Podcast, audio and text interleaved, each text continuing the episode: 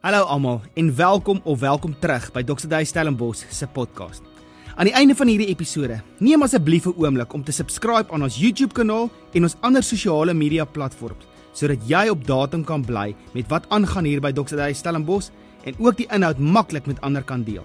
Maar meer belangrik, ek vertrou dat die volgende boodskap jou sal inspireer om die volgende tree te vat in jou geloofsjourney. Geniet dit. Nou, ons 'n bietjie ratte te verwissel gaan ons vandag gesels rondom hierdie gedagte van om ryk te wees met ons skatte. Nou kom ek kry jy 'n bietjie om jou verbeelding te gebruik. As jy dink aan al die geld wat jy al in jou lewe gemors het, wat jy weet. Hoorie, um, ek het 'n ding gekoop of ek het geld aan hierdie ding spandeer, ek het 'n klomp en daai geld weet ek op die einde van die dag, ek het vandag niks om daarvoor te wys nie of ek het al die ding weggegee. En dit is nou daai tipiese goedjies soos wat ek het daai ding gekoop om te dra en ek het hom een keer gedra daai storie, gooi dit daar in die pot. Ek het hierdie stuk tegnologie gekoop of hierdie ding aan my kar gesit of so aan ek het my vakansie ge-upgrade, wat dit ook al mag wees. Maar as ek met myself eerlik wees, dood eerlik is, het ek eintlik geld gemors. Nou imagine al daai goeders. Word en jy word môre oggend wakker en daar's 'n cheque rekening met al daai geld wat jy gemors het in jou lewe wat weer terug is in daai rekening. Dit sal lekker wees, nê? Maar hier's die catch.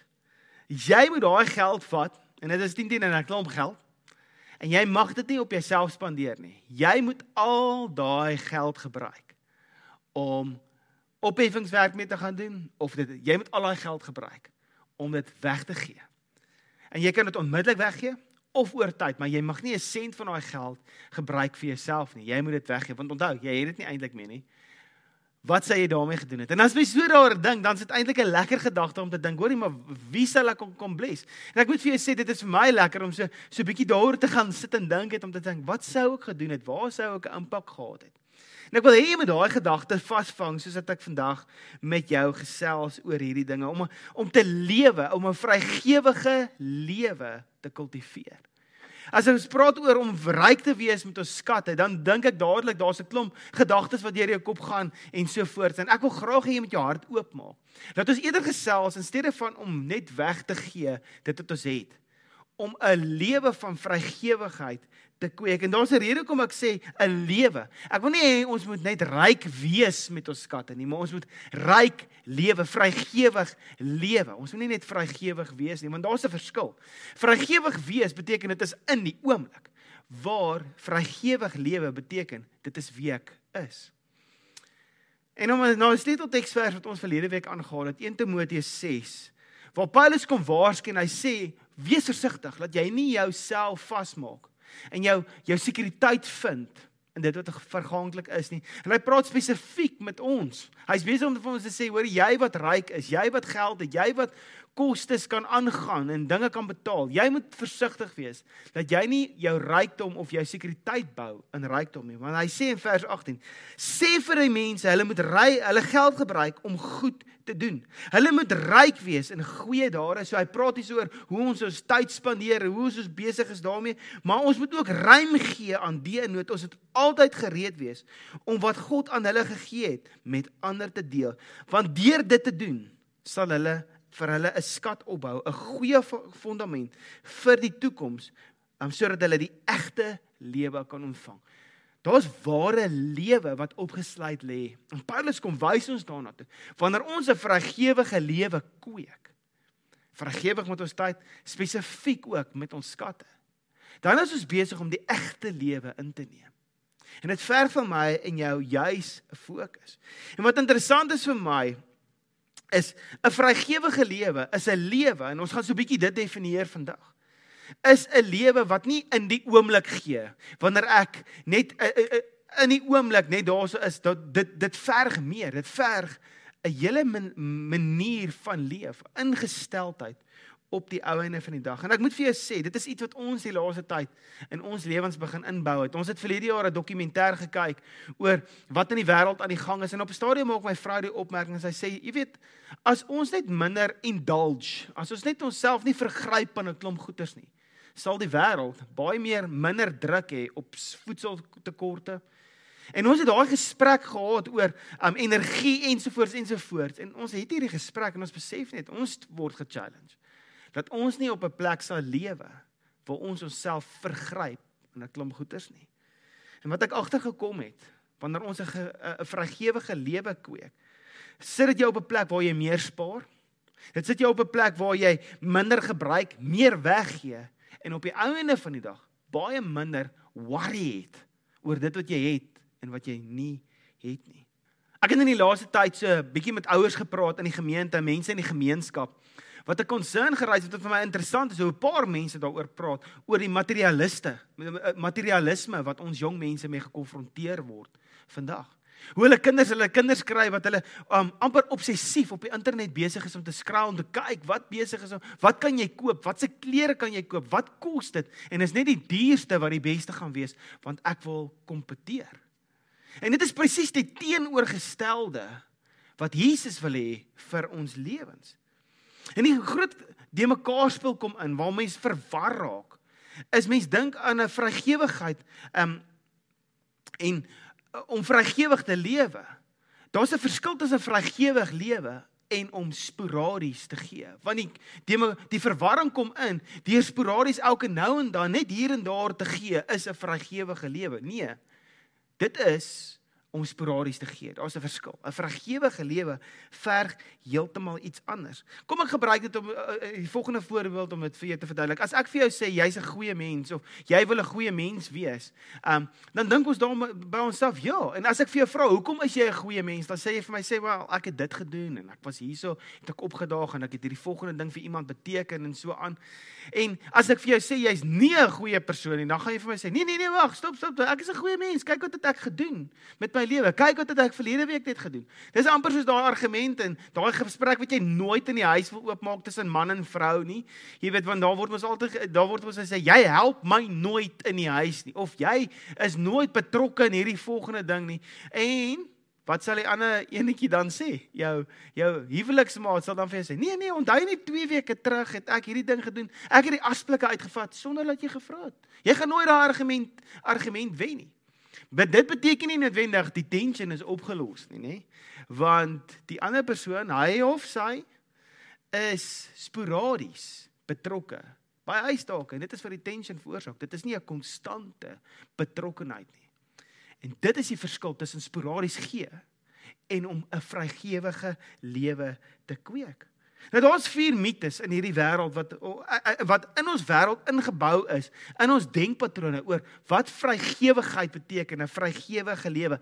In die Engels praat dit van 'n generous life, 'n 'n um wat, wat op die einde van die dag beteken ek het meer as genoeg en ek gee daarvan uit. En die eerste mite van vrygewigheid is dat vrygewigheid is spontaan. Laat ek net kan gee in die hitte van die oomblik. Dit is daar waar ek baie emosioneel geraak word deur 'n situasie. En jy was dalk al by sulke stories gewees waar iemand met jou gepraat het en hulle jou baie emosioneel betrokke kry by die storie deur vir jou foto's en video's te wys. En daar's baie organisasies waaroor ek ook passievol is en wat ek ook sal ondersteun en so vir my ek sal nou vir jou vertel hoe ons besig is om onsself te invest in daai areas. En Ek dink dit is seker van om bemarking en verkope 101 sal altyd vir jou sê jy kan nooit as verkoopspersoon uit 'n vertrek uitstap nadat jy jou sales speech gedoen het daar uitstap sonder dat iemand nie 'n kommitment gemaak het nie. Dit is daai holiday club tipe van organisasies. Hulle wil hê jy moet daar so iets vasteken hulle wil nie hê jy moet daar so loop sonder dat jy 'n kommitment gemaak het nie. En om vrygewig te leef is nie so nie En dit is nie sleg nie. Dit is nie sleg om in die oomblik te gee nie. Inteendeel, dit is 'n goeie ding, maar dit is nie 'n vrygewige lewe nie. Nee, dit is 'n sporadiese gee lewe. Ek gee in die oomblik. 'n Tweede mite wat daar is, is vrygewigheid word bepaal deur my kontantvloei. Want wanneer daar 'n behoefte is en ek sien dit, dan kyk ek heel eerste na my bankrekening of my beursie voordat ek kan gee. Met ander woorde, my en jou konteks word in die oomblik bepaal deur ons rekening. Ons konteks van gee word bepaal deur ons rekening. Mense wat vrygewig is, vrygewig lewe. Hulle gee is nie vasgevang in hulle bankbalans nie. Hulle gee is 'n manier van hoe hulle leef. 'n Derde mite wat daar is, is die bedrag maak saak en dit is nie waarheid nie, want dit gaan altyd 'n randwaarde kan het verskillende betekenisse op die einde van die dag binne in die konteks. As ek vir jou sê R3000 is 'n klomp geld, dan gaan jy vir my sê waarvoor? As dit is om R3000 te spandeer aan 'n paar skoene, dit is 'n klomp geld, maar as dit is om 'n kar te koop, is dit nie so baie nie. So randwaarde het altyd sy gewig binne in die konteks waarvoor dit aangewend word. En wanneer ek en jy dink die bedrag wat ons gee, jy sal dalk voel, hoor hierdie is 'n klomp geld wat ek nou gee vir 'n organisasie of vir my gemeente, maar dit is dalk presies dieselfde bedrag wat jy gaan spandeer hierdie naweek aan 'n ete saam met jou familie. So binne in daai konteks, as jy dink jy voer jou hele familie met daai geld of vir 'n lekker ete uit en jy splash daai geld, en jy gee dit weg en jy sê hoorie maar dit is nou 'n klomp geld. Daai twee goeders verskil om uh, om 'n vrygewige lewe te leef. Lê nie in die bedrag wat ons gee nie, maar dit lê binne in die konteks waarvoor ek dit gee en wanneer ek dit gee. Dit gee. En Jesus kom maak 'n opmerking oor 'n storie van 'n weduwee. Hy sien 'n 'n arm vrou, hy seker hy 10 10 nou dalk haar storie geken of hy het geweet wat sy situasie of hy kon net sien sy's arm. Sy kom by die tempel en hulle is besig om um geld te gee vir die tempel. En haar konteks vers, verskil heeltemal. Hy, hy in Lukas 21 vers 1 sê en toe hy opkyk, sien hy die rykes wat hulle gawes in die skatkis gooi. En hy het ook 'n arm weduwee daar gesien met twee klein stuk geldstukkies ingooi. En hy sê waarlik, ek sê vir julle dat hierdie arm weduwee meer as almal ingegooi het, want hulle almal het uit hulle oorvloed uit um, gegee vir, vir God ingegooi, maar sy het uit haar gebrek ingegooi alles wat sy gehad het om van te lewe. Ek dink sy kan die confusion sien op sy disippels se gesigte wat sê sê Jesus, hoe werk jou somme? Ek meen hierdie vrou het amper niks ingesit nie. Waarde gewys niks, maar in haar konteks het sy 'n vrygewige lewe kom leef. En dis die verskil tussen vrygewig leef en net kom gee. 'n Vrygewige lewe is nie vas aan 'n bedrag nie, dit is vas. Dit gaan oor die persentasie. Ons gaan nou daarna kyk. Vierde mite wat daar is, is ryk mense is die vrygewigste mense. Nee, ryk mense is ryk. Vrygewige mense is vrygewig. En daar dit is nie dit is nie dieselfde nie. En baie keer het ek al gesien dat mense wat die minste het om mee oor die weg te kom in die lewe, gewoonlik die vrygewigste mense is. As ek gaan sien net oor hoe mense partykeer leef, ouens wat ons al bedien het op straat, hoe hulle leef en met mekaar sal deel. Is so inspirasie elke keer vir ons spanne wat ons mense gaan bedien. Want ons sien hierdie ouens weet, ek gaan nie myself uit die moeilikheid uitspaar nie. Ek is eintlik net besig om te survive. En ek weet as ek vandag vir hierdie ou help, gaan hy my dalk môre help. En ons sien dat ryk wees beteken nie noodwendig ek's vrygewig nie. Ryk wees of om ryk te wees, sê ek is ryk. Vrygewig is iets wat ons moet kultiveer. Nou hoe lyk 'n vrygewige lewe. Nou ek weet jy gaan dalk voel dit is makliker vir my want ek is 'n pastoor en ek moet jy weet 'n vrygewige lewe, maar ek moet vir jou sê ek het ek het dit as 'n jong man deel gemaak van my lewe. Toe ek en Marilet net getrou is en die finansies druk, het ek op 'n stadium in 'n in 'n oomblik um van ek ek dink ek het seker skuldig gevoel en so aan aan een van my uh, mentors um gesê hoor ek dink ek gaan hierdie maand my um my offergawe, my tiende gee, my 10% gee vir die vir uh, vir vir vir die Here nie. Ek gaan dit nie inbetaal nie. En hy kyk na my toe en hy sê jy moenie nou in daai slag uister trap. Ek sê vir hom, "Wat bedoel jy?" Hy sê, "Kom ons kyk gou na jou lewe." En toe ek terugreflekteer oor dit wat die Here kom doen het net in daai laaste jaar om dit moontlik te maak vir my en Marilet om te trou en in 'n huis te wees en en en al daai goeie, so sê jy gaan 'n fout maak want jy kyk nou vas in sekere dinge en dit is 'n beginsel wat ons in ons huisgesin vasgemaak het. En dit is 'n besluit wat ons lewens kom verander het in die manier hoe ons dink oor ons finansies, die manier hoe ons budget opstel En dit gaan dalk vir jou beteken daar gaan 'n verandering moet wees in die manier hoe jy lewe. En ek het 'n simpel definisie opgestel. Um jy moet my vergewe as my grammatika nie 100% korrek is nie, maar hier's die definisie wat ek ingesit het.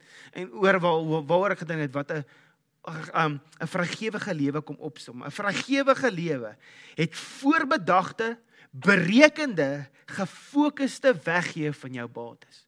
'n Vrygewige lewe is 'n voorbedagte, berekende, gefokusde weggee van jou bates. Met voorbedagte beteken ek ek het vooraf daai besluit geneem dat ek gaan uh, ek gaan gee en dit beteken dit ver geplan. Met ander woorde, agter my gee my vrygewigheid, is daar 'n plan agter hierdie ding gekoppel. Dit maak nie saak hoe baie geld ek weggee nie. Dit maak nie saak wat is die bedrag nie. Dit gaan daaroor dat ek 'n plan het. En as ek en jy nie 'n plan het nie, gaan ons nie kan vrygewig lewe nie, want die lewe gebeur. En daar's 'n klomp goeders wat gaan gebeur as ons nie 'n plan het hoe ons besig is om dit wat ons het te saai in ander areas in hierdie wêreld in nie. En ons gaan nou gesels oor waar om dit te gaan saai. Maar wanneer ek en jy nie toe nie 'n plan het nie, gaan dit gebeur dat ons in die oomblik gaan gee. Ons gaan sporadies gee en ons gaan ook spaarsame gee. Jy sal nooit so baie weggee soos wat jy kan as jy nie 'n plan het nie. En 'n vergewige lewe sê, hoorie, maar ek het vooraf besluit. Ek het 'n berekende besluit gemaak oor waar ek het vooraf die plan begin opstel. Ek lees nou die dag 'n ding wat hulle skryf in in finansiële nuus oor hoe mense um hulle geld spandeer en hulle maak die lysie soos volg. Hulle sê mense wat hulle doen met hulle geld as hulle spandeer dit. Hulle betaal skuld, hulle betaal belasting, hulle spaar en dan gee hulle van dit weg. En toe ek dit lees, dis dit vir my so opvallend hoe daai ook die volgorde is waarin baie mense lewe. En veral ons as Christene, ons is volgers van Jesus wat ons sê, hoorie, ek spandeer dit, ek betaal my skuld af, ek betaal die um regering, ek betaal um my lewens of ek sp spaar geld daarvan en dan gee ek dit weg.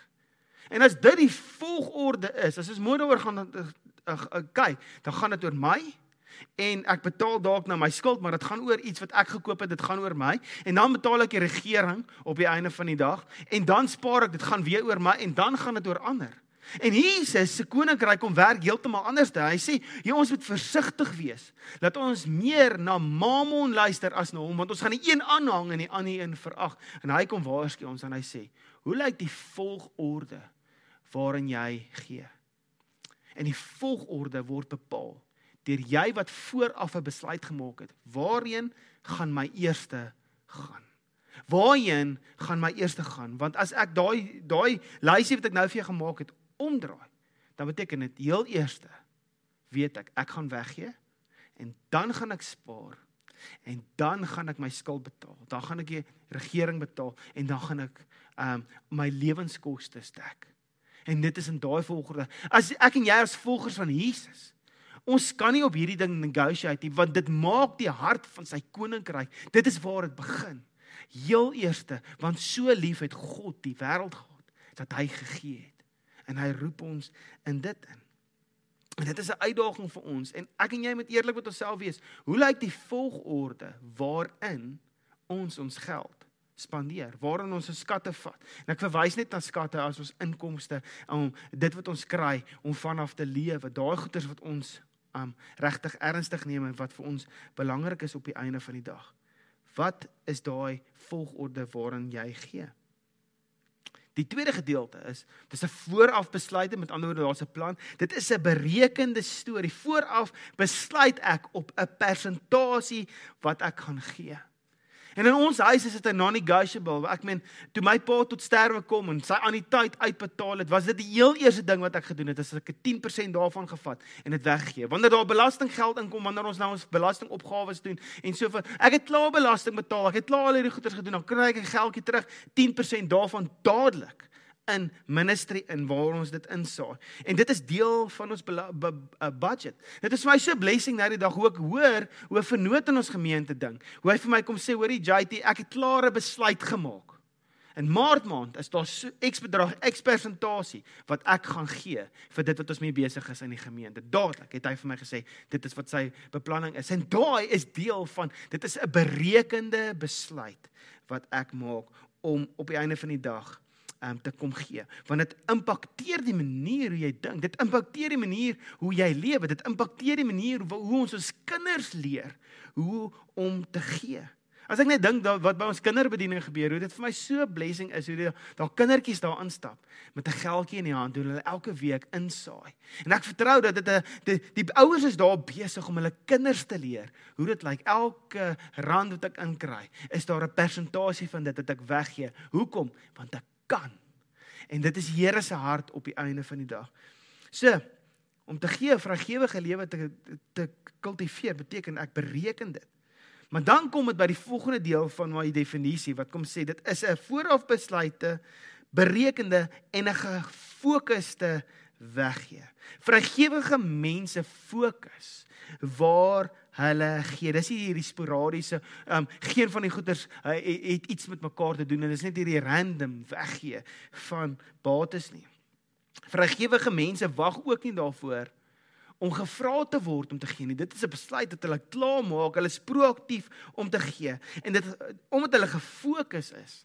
Help dit hulle om te gee op die plekke ehm um, waar hulle weet hulle moet en hier is waar ek jou 'n bietjie help dink. Want baie mense vra vir my, maar waar moet ek gee? Hoe lyk die dinge? En so en baie mense het 'n afwersie gebou om net geld te gee vir 'n um vir NP uh, uh, jy weet organisasies, NPO's wat in ons samelewing is want hulle weet nie, hulle kan nie vertrou nie en al daai klas van goeders. Baie mense het gesê hulle voel dit is net gereduseer tot om vir jou gemeente te gee. Ons gaan daaroor gesels. Maar hier is 'n beginsel wat ek vasgemaak het in my lewe en wat ek dink 'n goeie beginsel is. Is wanneer ons gee, gee ons heel eers ons uit 'n dankbare hart of vanuit 'n gebroke hart. Kom ek verduidelik dit vir jou. 'n Dankbare hart is daar, vergee jy, waarvoor jy dankbaar is. Jy sien daar's besig om iets te gebeur in jou samelewing en jy's dankbaar daarvoor. En hier is die vraag wat ek vir jou wil vra. Is jy dankbaar vir jou gemeente? Is jy dankbaar vir die gemeente in jou omgewing? Is jy dankbaar vir die gemeente waar jy aanbid? En as jy dankbaar is vir dit wat daai gemeente doen, gee vir dit wat hulle mee besig is op die einde van die dag. Want dit gaan nie oor nood nie. Dit gaan nie oor nood dat shame ek bail hulle uit of iets en dan nee, dit oor ons gehoorsaamheid. Dit gaan daaroor dat ons uit dankbaarheid kom gee vir dit wat my gemeente besig is om vir my te doen. En ek moet vir jou sê van my perspektief af, ek glo daarin dat ons almal 'n plan moet hê om vir ons um, gemeente te gee en of ons gemeentes in ons omgewing want ek weet jou, jou samelewing is beter af as gevolg van dit wat jou gemeente in jou omgewing doen. As ek net dit dink aan dit wat in Stellenbosch aan die gang is en dit wat net hoe die kerk besig is om op te staan en hoe daar verhoudings gebou word. Ek is dankbaar vir dit wat daar gebeur.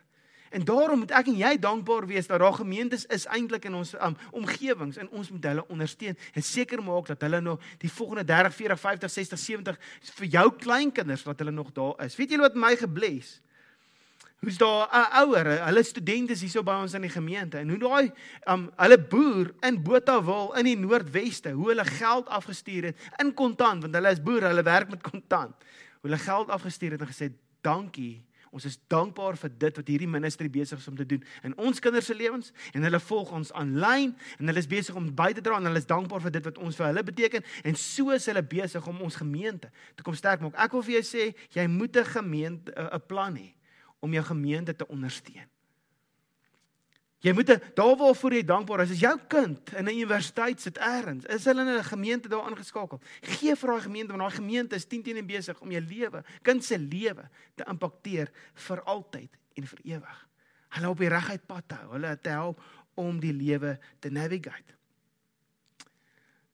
So jy moet gee daar oh, waar jy voor dankbaar is. Daar's dalk 'n organisasie in jou omgewing wat jy net weet, hoor ek is dankbaar vir dit wat hulle mee besig is gee daar waar jy dankbaar is vir dit wat daai aan beteken. Maar dit wat jou hart breek en daar as ek praat van hierdie wat my hart breek, is dit die dinge wat jy hoor as jy hoor van kinders in uh, kinderhuise en kinders wat um uit huise uitgeneem word of um adult educational training waar ons mense wat op straat is besig is om hulle te help en so voort. Dit wat jou hart raak, jy moet gee daar waar dit jou hart raak, wat jou hart breek in ons samelewing en vind 'n organisasie waar jy kan bydra tot dit want dit is die en hier is die beginsel. Ek het nie nodig om gevra te word daarvoor nie. Ek is vrygewig want ek lewe 'n vrygewige lewe. Want ek het klaar besluit. Ek het klaar besluit ek gaan gee. Ek het klaar die somme gemaak van hoeveel ek gaan gee. Ek het klaar gefokus op waar ek gaan gee. En nou kan ek met vryheid hierdie hierdie hierdie bydra finansiëel kom lewer tot dit wat mee aan die gang is in ons wêreld. Wanneer ek en jy besig is om dit te kultiveer, berei dit eintlik ons voor om ja te sê vir dit wat vir ons belangrik is, dit waarvoor ons dankbaar is. Ek moet vir julle sê in ons lewens het ons dit gedoen en ons sê ons gee altyd op 'n plek waar daar dankbaar is En dan gaan gee ons ook op 'n plek wat ons harte breek. As dit een van die areas is wat ek en Marilet oor passievol is, is dit oor ons jong mense, ons skolebedienings en dit wat in skole aan die gang is en ons gee daarvoor. So daar's 'n daar's 'n gedeelte van dit wat ons gee vir die dankbaarheid van ons local church vir dit wat gebeur in ons gemeente en daar's 'n gedeelte wat ons ook gee vir organisasie, daai goeders wat ons harte raak en ek wil jou aanmoedig om dit te gee want weet jy wat 'n 'n vrygewige lewe voel nie skuldig om nee te sê nie. Want 'n vrygewige lewe het klaar ja gesê om erns te gee. En ek weet partykeer voel dit vir ons. Ek sê nee vir iemand wat vir my nou kom vra, wat vir my op my uitskree partykeer gebeur dat mense sê, "Het jy vir my iets?" Dan voel mens skuldig om nee te sê. Jy voel skuldig um, omdat jy nie in daai oomblik kan help nie, maar 'n vrygewige mens weet, nee. Ek het klaar bereken, ek het klaar beplan, ek het klaar gefokus en daarom kan ek met vryheid gee daarvoor en daarom kan ek ook met vryheid nee sê vir sekere situasies. Want ek gekultiveerde um 'n 'n lewe van vrymoedigheid kultiveer is 'n gekultiveerde lewe wat sê ja vir die dinge wat ons weet die Here met jou praat. En hier is hoe ek dit so bietjie vir myself prakties gaan maak het. Ek het vooraf 'n besluit gemaak. En hierdie is dalk nou nie vir almal nie, maar daar's iets wat in my hart het gestuur het. As, as ek tussen Stellenbosch en Somerset Wes ry en so aan, kry ek gereeld mense, veral vrouens met kindertjies wat 'n lift nodig het.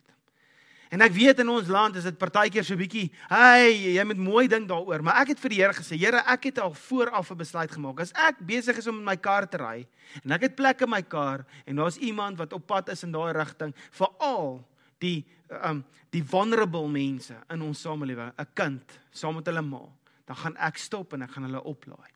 En wat vir my interessant is, is hoe gereeld dit gebeur omdat ek vooraf 'n besluit gemaak het. En dan vra ek vir die Here, Heilige Gees kom lei my as hy as U vir my sê nee nee nee, moenie daai persoon oplaai. As ek 'n ongemaklikheid in my hart het om daai individu te uh, op te tel, dan weet ek, daar's daar hy's dalk 'n skelm of iets in daai land. So dit is hoe ek daai ding navigate. Maar hier's die ding wat met my gebeur het. As ek het vooraf 'n besluit gemaak om te sê, hoorie, As ek 'n gap het om iemand te help, dan kan ek hulle help. En weet julle hoeveel kere dit al gebeur wanneer ek iemand oplaai? 3 uit die 5 kere. Soos dit ek mense 'n lift gee, stop dit nie net daar nie. Dan word daar vir my gevra vir geld. En hoe ek dan met baie vrymoedigheid kan sê, nee, ek gaan nie ek het nie iets om vir julle ekstra te gee nie. Hier is die besluit wat ek voor die tyd gemaak het. Ek het jou gehelp om van hier af tot by die volgende dorp te kom, daar waar jy eintlik wou gewees het. So ek het jou 'n klomp geld gespaar. So eintlik het ek reeds vir jou iets gegee. En dit het my op 'n plek gesit waar ek met baie vrymoedigheid kon sê nee, ek kan nie nou daarbey bydra nie. Dankie dat jy vra. Jy mag vra. Maar ek kan maklik nee sê sonder skuldig te voel want ek weet ek het reeds um 'n besluit gemaak. 'n Ander ding wat ek in ons besluit gema uh, besluit gemaak het en dit is vir so 'n blessing gewees. Uh my skoonse se een vriendin het haar vlug verpas en um moes op pad uh, terug van 'n besigheidstrip hier so in die Kaap. Vir die dag het sy afgekom en sy het haar vlug gemis en sy het toe nie geweet waarna toe op uh, moet sy heen gaan nie. En in 'n oomblik ehm um, het Ronel gehoor daarvan en hy gesê hoor, kan sy by ons kom bly. En ons het 'n ekstra kamer by ons in die huis en ons het altyd vir onsself gesê ah, met daai ekstra kamer gaan ons altyd 'n deur oopmaak om vir iemand te kan help. En dit is nie die eerste keer wat dit gebeur nie, 'n paar keer. Wat mense in die Kaap is vir besigheid so aan. Wat hulle nie verblyf gehad het, wat hulle by ons kom bly. En haar woorde aan ons is: "Hoe is dit moontlik dat julle so liefdevol en dit is so oukei okay met julle dat iemand vreemd in julle huis kom bly en julle eintlik om ontwrig. En my Marilet se antwoord was onmiddellik. Dis nie 'n 'n ding wat ons ontwrig nie. Ons is reg vir hierdie want ons het vooraf 'n besluit gemaak. Ons het vooraf gekies om hierdie te gebruik om mense mee te seën. Imagine it. As jy die laaste jaar geleef het met 'n ingesteldheid om vrygewig te wees, waar jy leef om te sê heel eerstens, lewe ek om te gee tweede om te spaar en dan derde om self te leef. En ek glo as ons gee heel eerste, gaan ons vreugde beleef wat alle verstand te bowe gaan.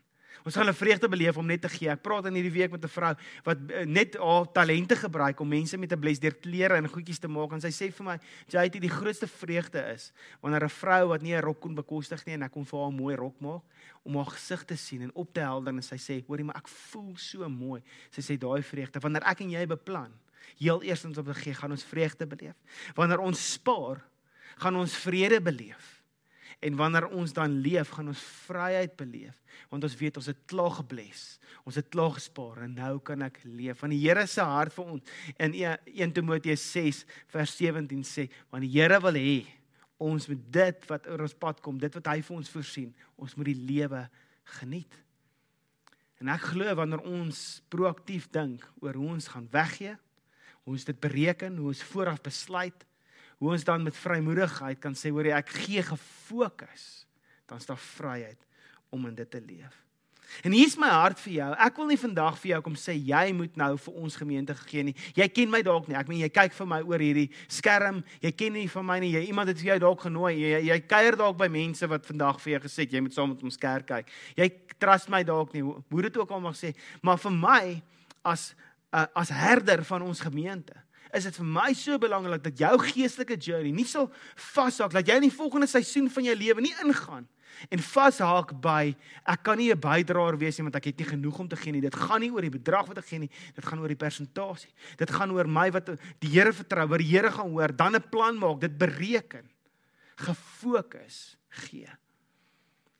En ek wil jou innooi in daai spasie en ek wil jou innooi in daai seisoene laat jy nie mis wat die Here wil kom doen in jou lewe. My hart is dat ons lewens in lyn met God se koninkryksbeginsel sal wees en laat ons sal gee ons tyd, ons skatte, ons talente in lyn met sy koninkryk. En al vertrou jy my nie, al vertrou nie ons gemeente nie, wil ek jou nog steeds net uitnooi. Sal jy 'n persentasie van jou inkomste vat? Daaroor gaan bid en gefokus maandeliks gee vir 'n organisasie waar jy voel ek is dankbaar vir hulle en dit wat hulle mee besig is dit breek my hart en ek wil daai ding gaan aanspreek. Begin om 'n vrygewige lewe te gee. Dit is beter vir jou. Dit is beter vir jou kinders. Dit is beter vir jou omgewing. Dit is beter vir ons kultuur. Dit is beter vir Stellenbosch wanneer ek en jy 'n vrygewige lewe kultiveer wat nie sporadies elke nou en dan gee nie, maar konstant besig is om 'n finansiële bydrae ook te maak in ons samelewing. Want so lief het God die wêreld gehad dat hy gegee het.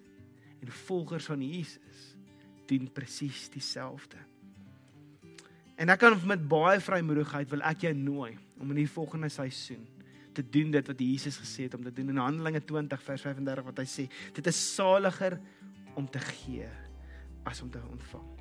Ek wil jou nooi met hierdie vrymoedigheid om te gaan bid in hierdie volgende tyd om te gaan kyk na jou finansies en jouself die vraag gevra: Hoe lyk die stroom van my uitgawes? Gaan dit eers oor my en laaste oor ander? Of is die Here dalk besig om dit om te swaan vir jou te kom sê: "Hey, jy het nodig om meer gefokus, spaarsamig te werk sodat jy eel eerste kan weggee, tweede kan spaar en derde kan leef." En ek wil vir jou vra om te gaan bid daaroor. Gaan bid daaroor, waar moet ek beplant, bereken en gefokus my bates vrylaat om 'n impak te gaan hê in my wêreld. En ek glo jou beter lewe gaan beter wees. Jy gaan rykdom voel, jy gaan lewe en jy gaan ryk wees op die einde van die dag as jy hierdie beginsels in jou lewe begin toepas. Ek vertrou dat dit jou help. En so bietjie en ek weet ons het tension rondom hierdie ding want ons die Bybel lees en ons en ons volg Jesus, dan is daar die hele tyd hierdie vraag wat gevra word oor ons finansies. Jesus praat baie oor finansies spesifiek want hy weet dit is 'n manier om ons harte gevange te hou en nie vryheid te kultiveer nie. En die Here roep ons om ryk te wees. So gaan bid, gaan bereken, gaan fokus waar jy gaan weggee en hoe jy gaan bless. En ek weet jou lewe gaan beter wees. Ek wil vir jou bid, saam met jou vertrou vir dit wat die Here wil kom losmaak in jou lewe, in jou ryk wees met jou finansies. Vader, dankie dat ons vandag net 'n oomblik kan neem. Ek kan kom verklaar, Vader, U is die bron van ons lewens, U is die bron van ons voorsiening, U is die bron van ons finansies. En Vader, wanneer ons begin kyk en ons dink aan 'n vrygewige lewe, weet ek, U wil 'n vrygewigheid in ons lewens kom kultiveer wat berekend gefokus konstant sal gee en bydra met vryheid en vrymoedigheid. Vader, dankie dat U besig is om dit in elkeen van ons harte te kultiveer. en vir ons die antwoorde te kom gee waar ons kan gee en hoe ons 'n bydrae kan maak. Vader, ek eer U dat ons kan besig wees met hierdie gesprek. Want dit beteken U het reeds vir ons gegee. En U is besig om eintlik deur die Gees net ons te kom oortuig en ons te kom belyn weer eens wat U koninkryksbeginsels is. Eerste mense, dan onsself. Vader, en dankie dat U ons help om daai balans te tref. Ons eer U daarvoor in Jesus naam. Amen. Weerens dankie dat jy geluister het. As jy in die Stellenbosch of in die omliggende omgewing bly, sal dit so lekker wees om jou by een van ons Sondagdienste te sien. Vir aanwysings, dienstye en inligting oor ons kinder- en studentebediening, besoek ons by doxedayo.org/stellenbosch. Dis doxedayo.org/stellenbosch.